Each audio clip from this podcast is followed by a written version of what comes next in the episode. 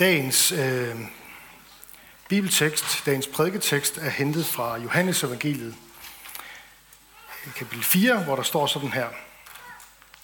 Der var en kongelig, ja, der var en kongelig embedsmand, hvis søn lå syg i Kapernaum. Da han hørte, at Jesus var kommet fra Judæa til Galilea, tog han hen til ham og bad ham om at komme med derned og helbrede hans søn, for han lå for døden. Der sagde Jesus til ham, hvis I ikke får tegner under at se, tror I ikke. Den kongelige embedsmand svarede, Herre, kom med herned, før mit barn dør. Jesus sagde til ham, gå hjem, din søn lever. Manden troede Jesus på hans ord og gik, og allerede mens han var på vej hjem, kom hans tjener ham i møde og fortalte, at hans dreng var i live. Han spurgte dem så ud om, i hvilken time han havde fået det bedre, og de svarede, i går ved den syvende time forlod feberen ham. Der, forlod fader, der forstod faderen, at det var sket i netop den time, da Jesus havde sagt, din søn lever, og han og hele hans husstand kom til tro. Lad os bede en bøn. Jesus, der er også ting i vores liv, hvor vi har brug for at sige til dig, Jesus, kom, fordi vi har brug for din hjælp. Og nu beder vi om, at vi må høre og forstå, hvad det er, du har at sige til os igennem den her beretning. Amen. Jeg tænker, at øh, en beretning som den her fra det nye testamente øh, på en eller anden måde må få os til at stille os selv det spørgsmål. Hvad gør jeg, når jeg møder krise i mit liv? Hvad gør vi med vores kriser? Takler vi dem selv, alene, eller spørger vi om hjælp? Spørger vi andre om hjælp? Øh, og, som der lægges op til i beretningen her, spørger vi Jesus om hjælp. Tror vi, han er interesseret i os, når ægteskabet eller forældreskabet, det knager, når vi har uro og ængstelse indeni, er ramt af sygdom osv. osv. Eller er det sådan, at øh, de af os, der kalder os kristne, vi i praksis godt, godt kan sige og bede og synge med på de rigtige og fromme ord øh, er i teorien, men i praksis, når verden omkring os vakler, og det trænger sig på og brænder i vores eget liv, så blander vi Jesus udenom. Vi har måske lidt opgivet, at han er den samme i dag, som han var dengang. Eller hvad? Det synes jeg i hvert fald, at den her tekst er en udfordring. Den, den kommer og udfordrer os med det spørgsmål. Har du på forhånd opgivet at lade Gud få taleret ind i dit liv, når tingene de vakler omkring dig? Der er gode nyheder, fordi hvis du har det, så har du noget til gode. Fordi øh, de gode nyheder om Jesus, øh, som handler om, hvem han er og hvad han har gjort, det er noget, der gælder til evig tid. Og det gælder et hvert menneske, og det gælder et hvert menneskes hele liv. Alt, hvad vi kan komme ud for, ønsker han at røre ved og tale ind i. En hver situation ønsker han at tale ind i. I den forbindelse der er der jo et spørgsmål, der trænger sig på. Hvad er egentlig kristen tro? Sådan skåret ind til benet. Hvad er egentlig kristen tro og kristendom for noget? Ja, kristendom og kristen tro, det er ikke først og fremmest en masse teorier, en masse læresætninger og dogmer, som man skal kunne erklære sig enig i fra A til Å, og så har du styr på tingene, så kan du få lov at være en kristen. Nej, når vi øh, møder Jesus i det nye testamente, så er det tydeligt, at det, der, øh, det, det gennembrud, der kommer hos et menneske, som gør, at det menneske kan kalde sig for en kristen, det er så enkelt, at selv et barn kan fatte det. Det er det, som den her embedsmand gør. Det er sådan lidt mærkeligt ord, at vi har en embedsmand i Bibelen. Ikke også? Det er jo dem, vi ikke, altså de danske embedsmænd, det er dem bag politikerne, som vi ikke ser så meget til. Men de har også et liv, embedsmændene, ikke også? Ligesom alle os andre. Og det er helt enkle ved ham her, det er, at kristen tro, det er at komme til Jesus. Altså sådan sagt helt enkelt, så et barn kan forstå det. Kristen tro, det er at komme til Jesus. At pejle, hvor er han henne, og så gå i den retning. Eller hvis ikke man har kræfter til at gå, så måske bare løfte sine øjne i den retning mod ham. Det er kristen tro, sådan skåret helt ind til benet.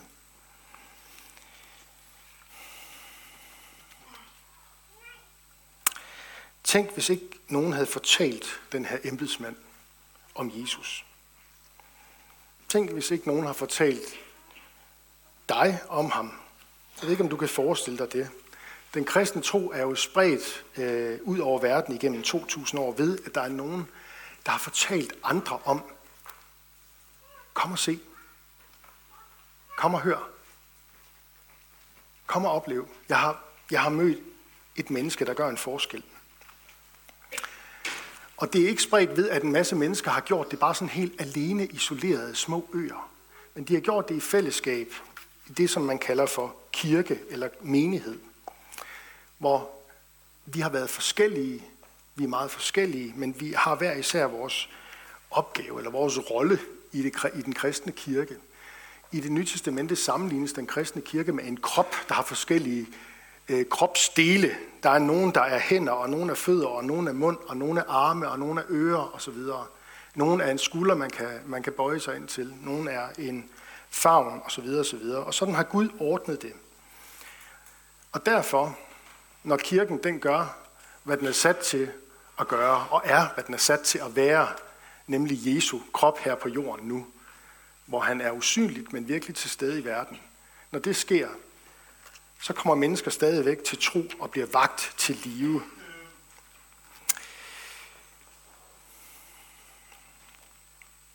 Og så har jeg lyst til at udfordre dig ved at fortælle dig en hemmelighed om den kristne tro. Og det er, at Gud kan du kun elske ved at trænge til ham. Nogle gange skal vi høre det på en lidt anden måde, end vi gør det normalt. Så det siger jeg nu. Gud kan du kun elske ved at trænge til ham. Jesus kan du kun tro på ved at lære at stole på ham. Der er ikke nogen vej udenom. Men du kan til gengæld også stole på ham. Det er det, som millioner og milliarder af mennesker igennem historien øh, kan bære vidnesbyrd om. Gud kan du kun elske ved at trænge til ham. Jesus kan du kun tro på ved at lære at stole på ham. Det er jo det, der siges i beretningen her om manden. Der står, at han troede Jesus på hans ord og gik. Altså selv, selvom han, han, ham han bad, havde en bøn for, lå langt væk derhjemme, og han egentlig i udgangspunktet gerne ville have ham med, og han kommer herre, en søn ligger for døden, så, så siger Jesus, gå, han lever. Og så står der, manden troede Jesus på hans ord og gik. Der bliver troen vagt til live i den retning hen imod Jesus, og hvor Jesus så møder ham. Man kan også sige det på den måde, at kristen tro, det er tillid. Tro staves tillid. Det er tillid til Jesus. Hvis du har lyst til at lære mere om ham, eller dykke ned i, så, øh, hvem han er, så er der mange, der anbefaler, at man kan læse Markus evangeliet, som er det korteste af de fire evangelier, og det er måske mest tilgængelige af de fire evangelier. Læs de 16 kapitler en eftermiddag hen over en kop kaffe eller te, og prøv at se, hvad det er, der hvad for et billede det er, hvad det er for en Jesus, der, der, der træder frem der, hvad det er, han siger, hvad det er, han gør. Han er hele tiden på farten i Markus evangeliet. Der er nogen, der har kaldt det for action-evangeliet. For Jesus er hele tiden på vej videre og videre, og et af de ord, der står, det er hele tiden straks, straks skete der det, og straks skete der det. Han, han har travlt Jesus i Markus evangeliet det også. Men derfor kan man godt sidde, sætte sig ned og læse det i ro og mag, og lære lidt mere om, hvem han er, og overveje, er der områder i mit liv, hvor jeg har brug for at fatte tillid til Jesus på ny. Læs i Guds ord med en bøn på læben. Jesus, må jeg få lov at få tillid til dig på ny. Så vil jeg sige lidt om øh, tro og tvivl, for der er mange af os, der kæmper med tvivl på Gud og meningen med tilværelsen i det hele taget. Øhm, tro og tvivl er ikke hinandens modsætninger. Den kristne kirke, det er ikke en klub for øh, de overbeviste og stærke. Det er øh, tværtimod et sted for folk, der godt ved, at de ikke magter livet selv og har brug for Guds hjælp og indgriben. Så det er helt okay at være undervejs og ikke være som de andre. Ikke spejle sig selv i præsten, der står heroppe og har forberedt sig i timevis i løbet af ugen. Det er helt okay at være undervejs. Jesus han talte i lignelser, når han skulle forklare, hvad det var for et budskab, han kom med. Og øh, tillad mig lige at lave en, øh, en tilsvarende, uden sammenligning i øvrigt, øh, tillad mig lige at komme med en moderne lignelse her. En nat, der udbryder brand i et hus. Mens flammerne de skød op, så styrtede forældre og børn ud af huset. De stod nedenfor og var vidne til dramaet. Pludselig opdager de, at det yngste barn mangler en dreng på fem år, som er flygtet fra røg og flammer ved at klatre en etage op, i stedet for at komme ned. Ingen vågede sig ind i den glødende ildovn, som huset var ved at blive til. Så åbnes der et vindue et sted deroppe. Der er en dreng, der råber om hjælp. Hans far får øje på ham og råber, spring!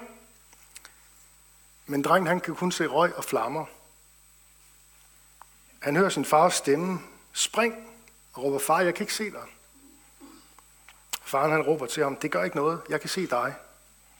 Og så springer drengen og lander i sin fars arme. Det er egentlig, hvad kristen tro er. At man tager et spring. Det var det, vores kirkefar her i Danmark, Søren Kirkegaard, talte om, når han talte om troen. Et spring ud på tusindvis af meter. Men tag det alligevel og se, om ikke Gud er der og samler dig op. Det gør ikke noget, at du ikke kan se din himmelske far, for han kan se dig, og han står parat til at gribe dig med det, du måtte tumle med i dit liv. Og jeg ved ikke, hvad det er, der presser sig på i dit liv, men jeg tror på, at Jesus er den samme i dag, som han var dengang. Kom, siger han. Stol på mig. Tag et spring i tro. Jeg griber dig. Det er for også her, når man vælger at gå den vej, at man kan få lov at erfare Guds omsorg, Guds nærvær, Guds styrke og Guds vilje til at redde en. Så man vokser i tro. Ikke en tro, man selv præsterer, men man vokser i tillid til, belært af erfaring, at Gud han er til at stole på.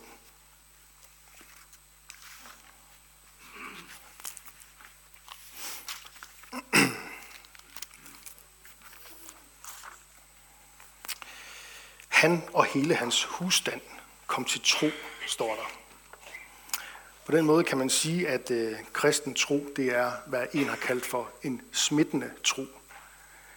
Altså, oven på corona er jeg nok nødt til at understrege, at det er positivt sagt, det udtryk, smittende tro. Øhm, og der kan det godt være, at du tænker, jamen jeg har en lille tro. Min, lille, min tro er ikke så stærk som min klassekammerat i, øh, i gymnasiet, eller, eller, eller den, der ligesom formår osv. Min, min tro, den er, man, vi har en tendens til at spejle os op imod hinanden på en, øh, en nogle gange usund måde. Um, jeg tror ikke, at Gud spørger efter mængden af tro, men han spørger efter vores tros ret, retning. Hvad er den rettet imod? Det var det, jeg sagde før, at, at, at, at selv det, at du måske ikke har kræfter til at bevæge dig hen mod Jesus, blot det, at du løfter dine øjne imod ham, så har du retningen, den rigtige retning. Så er det et udtryk for tillid. Og det kan gøre store under i menneskers liv. Din tro kan også virke mægtigt over for dine nærmeste. Han og hele hans husstand kom til tro, står der. Det er smittende tro. Kristen tro er smittende tro. Og det er jo ikke vel at mærke dig, der smitter, men det er Jesus, der smitter. Og der kan vi altså kun håbe på, og undskyld, jeg giver jer dårlige minder igen, men vi kan kun håbe på et højt smittetal i tiden, der kommer. For Jesus, han er og ønsker at være ikke bare øh, hele verdens frelser, men din frelser her og nu. Han er Guds søn og verdens frelser. Og han er mere betydningsfuld, end vi ofte aner.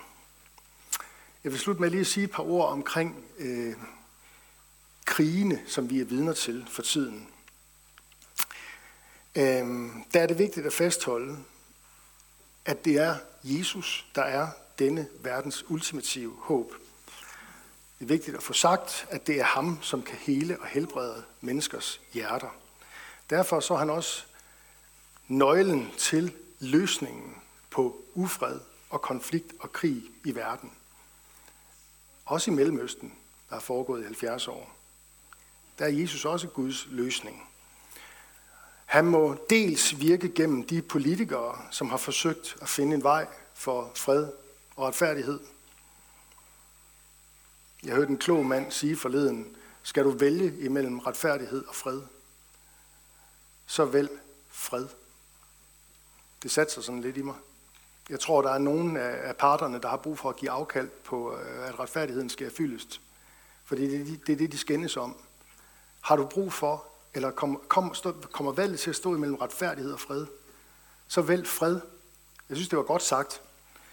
Øhm, og så må Jesus dels virke igennem de kristne, som på forskellige måder har delt evangeliet om Jesus ind i det jødiske folk og de arabiske folkeslag og Rusland og Ukraine og Yemen og Sudan og alle de steder, hvor krigen raser rundt omkring i verden.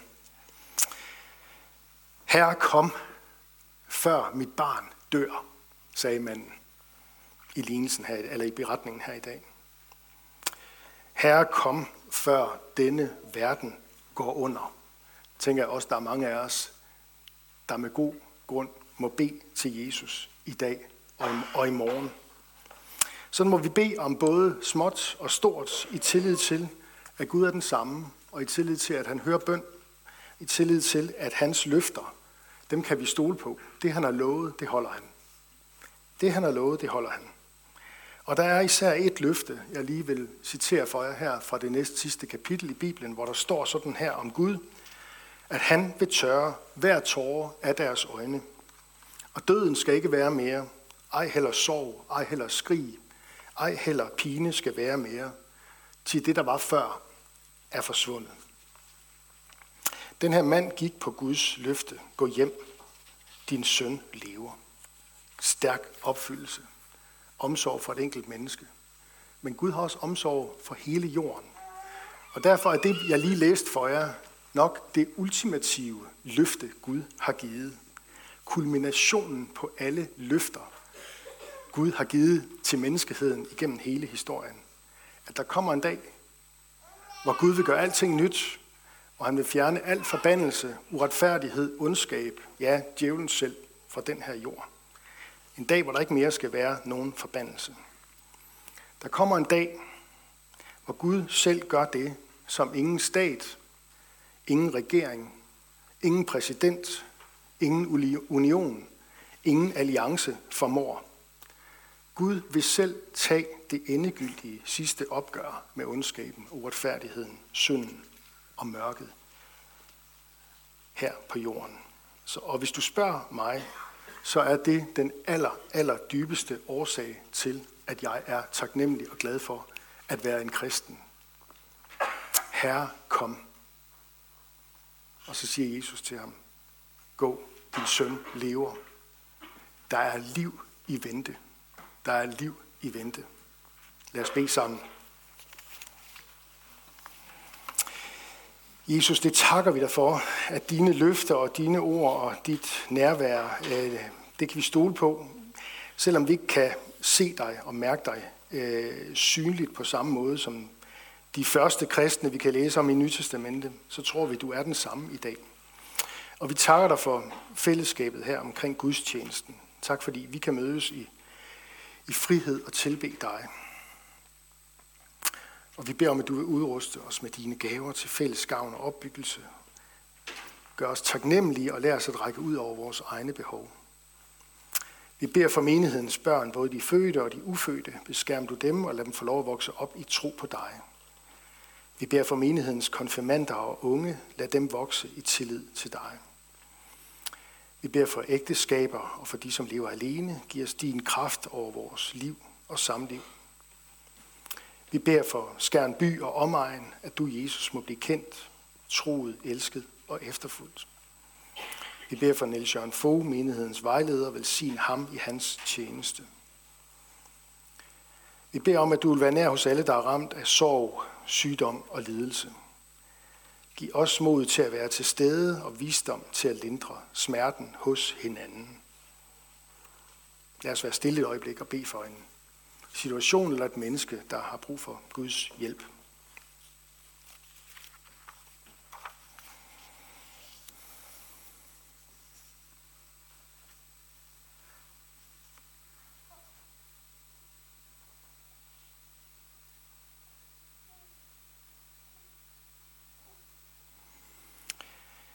Vi beder for din kirke ud over jorden. Styrk særligt dem, som lever i verdens brandpunkter og forfølges for dit navns skyld.